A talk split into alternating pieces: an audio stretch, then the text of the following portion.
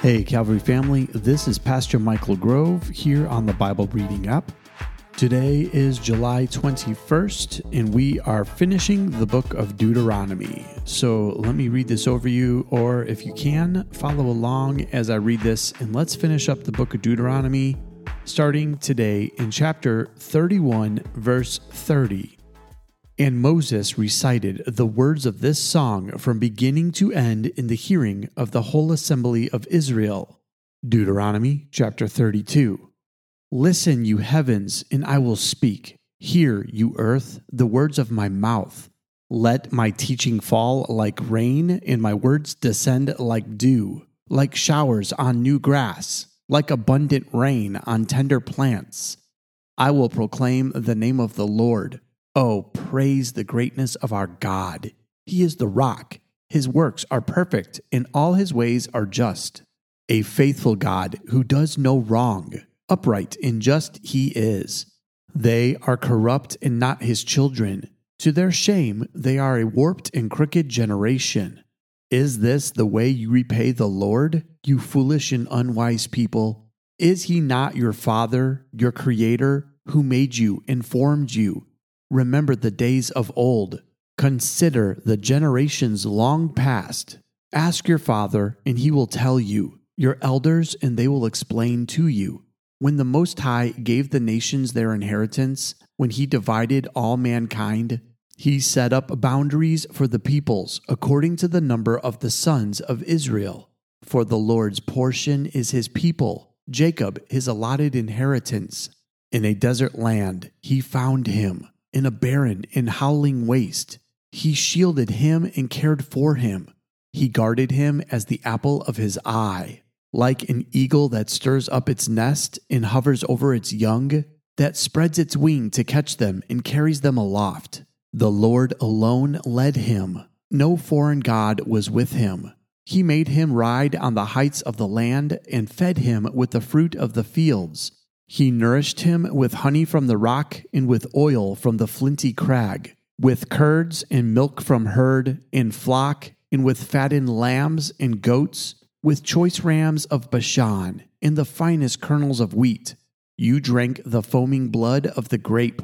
Jeshurun grew fat and kicked, filled with food. They became heavy and sleek.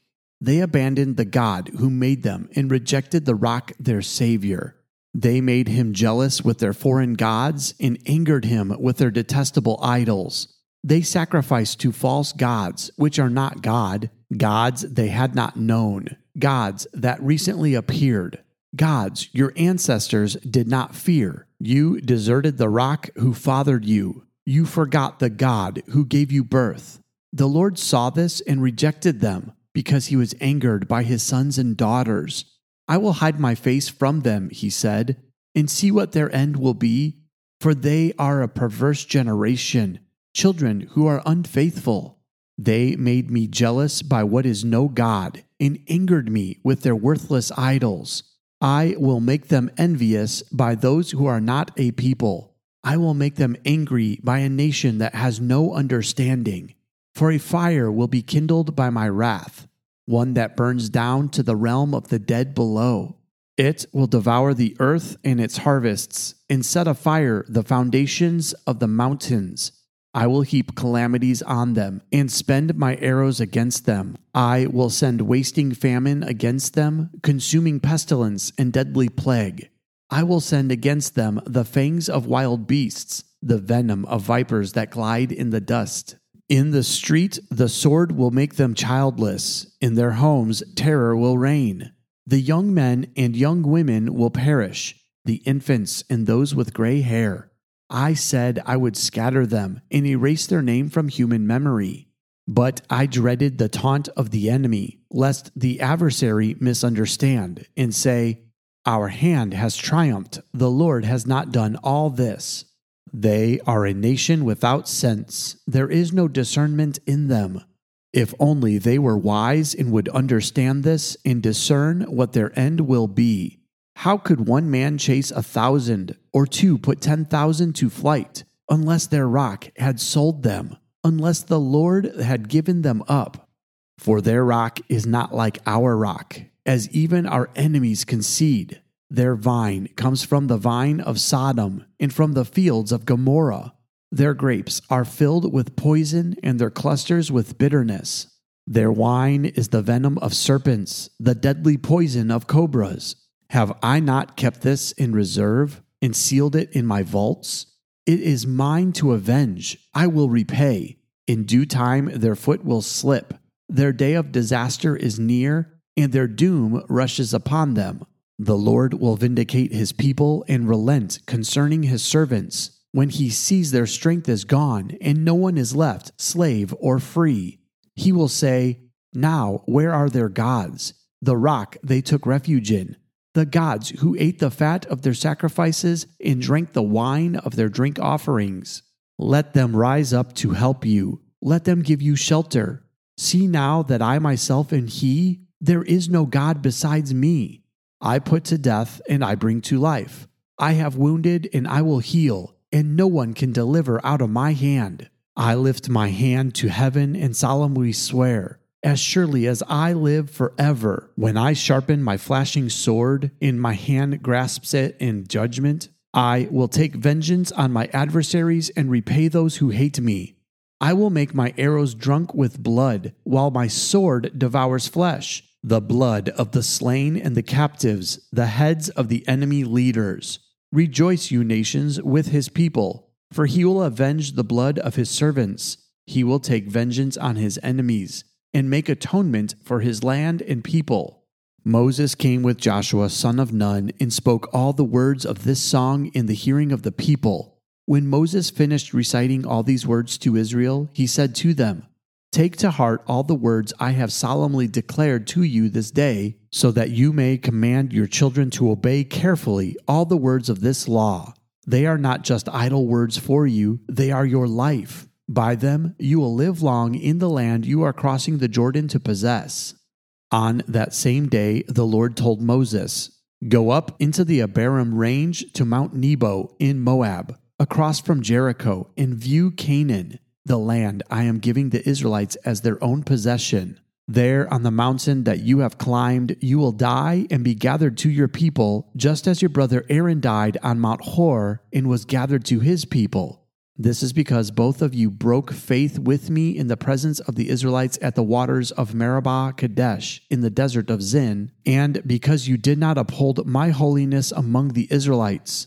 Therefore, you will see the land only from a distance. You will not enter the land I am giving to the people of Israel." Deuteronomy chapter thirty-three. This is the blessing that Moses, the man of God, pronounced on the Israelites before his death. He said, "The Lord came from Sinai and dawned over them from Seir. He shone forth from Mount Paran.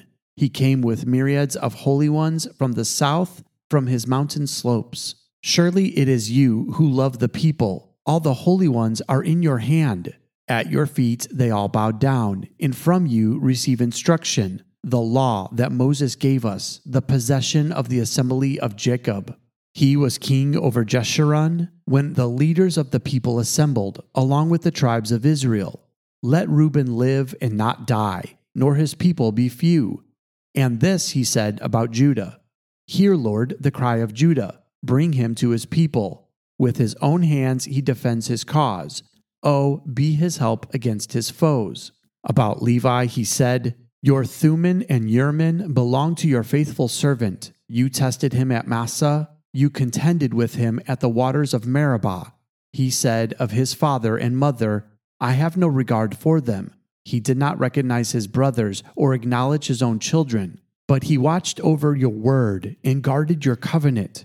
He teaches your precepts to Jacob and your law to Israel. He offers incense before you and whole burnt offerings on your altar. Bless all his skills, Lord, and be pleased with the work of his hands. Strike down those who rise against him, his foes, till they rise no more." About Benjamin he said, "Let the beloved of the Lord rest secure in him, for he shields him all day long, and the one the Lord loves rests between his shoulders." About Joseph, he said, "May the Lord bless his land with the precious dew from heaven above and with the deep waters that lie below. With the best the sun brings forth, and the finest the moon can yield, with the choicest gifts of the ancient mountains and the fruitfulness of their everlasting hills, with the best gifts of the earth and its fullness, and the favor of him who dwelt in the burning bush. Let all these rest on the head of Joseph, on the brow of the prince among his brothers. In majesty he is like a firstborn bull. His horns are the horns of a wild ox. With them he will gore the nations, even those at the ends of the earth. Such are ten thousands of Ephraim. Such are the thousands of Manasseh. About Zebulun he said, Rejoice, Zebulun, in your going out, and you, Issachar, in your tents. They will summon peoples to the mountain, and there offer the sacrifices of the righteous. They will feast on the abundance of the seas, on the treasures hidden in the sand. About Gad, he said, Blessed is he who enlarges Gad's domain. Gad lives there like a lion, tearing at arm or head. He chose the best land for himself. The leader's portion was kept for him. When the heads of the people assembled, he carried out the Lord's righteous will and his judgments concerning Israel. About Dan, he said, Dan is a lion's cub springing out of Bashan. About Naphtali, he said, Naphtali is abounding with the favor of the Lord and is full of his blessing and will inherit southward to the lake. About Asher, he said, Most blessed of sons is Asher. Let him be favored by his brothers, and let him bathe his feet in oil. The bolts of your gates will be iron and bronze, and your strength will equal your days. There is no one like the God of Jeshurun, who rides across the heavens to help you and on the clouds in his majesty. The eternal God is your refuge, and underneath are the everlasting arms. He will drive out your enemies before you, saying, Destroy them. So Israel will live in safety. Jacob will dwell secure in a land of grain and new wine, where the heavens drop dew. Blessed are you, Israel, who is like you, a people saved by the Lord. He is your shield and helper and your glorious sword. Your enemies will cower before you, and you will tread on their heights. Deuteronomy chapter thirty-four. Then Moses climbed Mount Nebo from the plains of Moab to the top of Pisgah, across from Jericho. There the Lord showed him the whole land, from Gilead to Dan, all of Naphtali, the territory of Ephraim and Manasseh, all the land of Judah as far as the Mediterranean Sea, the Negev, and the whole region from the valley of Jericho, the city of palms, as far as Zoar. Then the Lord said to him, This is the land I promised on oath to Abraham, Isaac, and Jacob when I said, I will give it to your descendants. I have let you see it with your eyes, but you will not cross over into it. And Moses the servant of the Lord died there in Moab, as the Lord had said. He buried him in Moab, in the valley opposite Beth Peor, but to this day no one knows where his grave is. Moses was a hundred and twenty years old when he died, yet his eyes were not weak, nor his strength gone.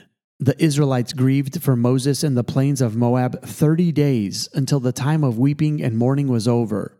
Now Joshua, son of Nun, was filled with the spirit of wisdom, because Moses had laid his hands on him. So the Israelites listened to him and did what the Lord had commanded Moses. Since then, no prophet has risen in Israel like Moses, whom the Lord knew face to face, who did all those signs and wonders the Lord sent him to do in Egypt, to Pharaoh and to all his officials, and to his whole land. For no one has ever shown the mighty power or performed the awesome deeds that Moses did in the sight of all Israel. This concludes the reading of Deuteronomy and our reading for today. Let me give you a quick thought before we end our time together. Moses had the awesome privilege of knowing that his time was almost up. In fact, God had told him exactly what would happen. So what did Moses do? He didn't sit around and grieve. I mean, after all, he was leading the people to the promised land. Yet, he wasn't about to see the promised land. He was being kept from it by the Lord, until God brought him up the mountain. And the very last thing that Moses got to see was the land that God was blessing his people with. So before Moses died, he got to see the thing that God was promising to give to Israel. Yet, what's the most impressive part of all of this? Knowing he would die, knowing he wouldn't see the promised land, he still set up a leader who would take them into that land and do what God wanted them to do. Joshua followed Moses all these days, and now Moses was ready to pass things on to Joshua. And so he laid his hands on him and blessed him. Which makes me think, who am I raising up that I can bless so that when my time on this earth is done, God's work will continue to go forward, whatever it is he called me to do? My job, no, my responsibility is to be able to take somebody and raise them up and fill them with all the things that God is speaking to me so that they can continue on whatever it is God has allowed me to be part of. But that takes all of us stopping and saying, I want to raise somebody up. I want to be able to do something so profound that it needs somebody else to come along and finish the work. That only happens as I seek out the Lord and I seek out somebody who I can pour into so that when my time is done, even if I don't get to see the fruit of whatever it is I'm working on, let me see the one who will carry on that work. I think Moses was satisfied getting a glimpse of the promised land, but even more, knowing that Joshua would carry on the work. So Moses was able to faithfully lay his hands on Moses and allow him to proceed. May we be just like Moses, that we would do a work so profound that it's worth carrying on. And may we find somebody who we can raise up to carry that work on even when we're gone. That is what God calls us to do. So look for that person and invest in them today. That's all the time we have left. I love you, and God bless.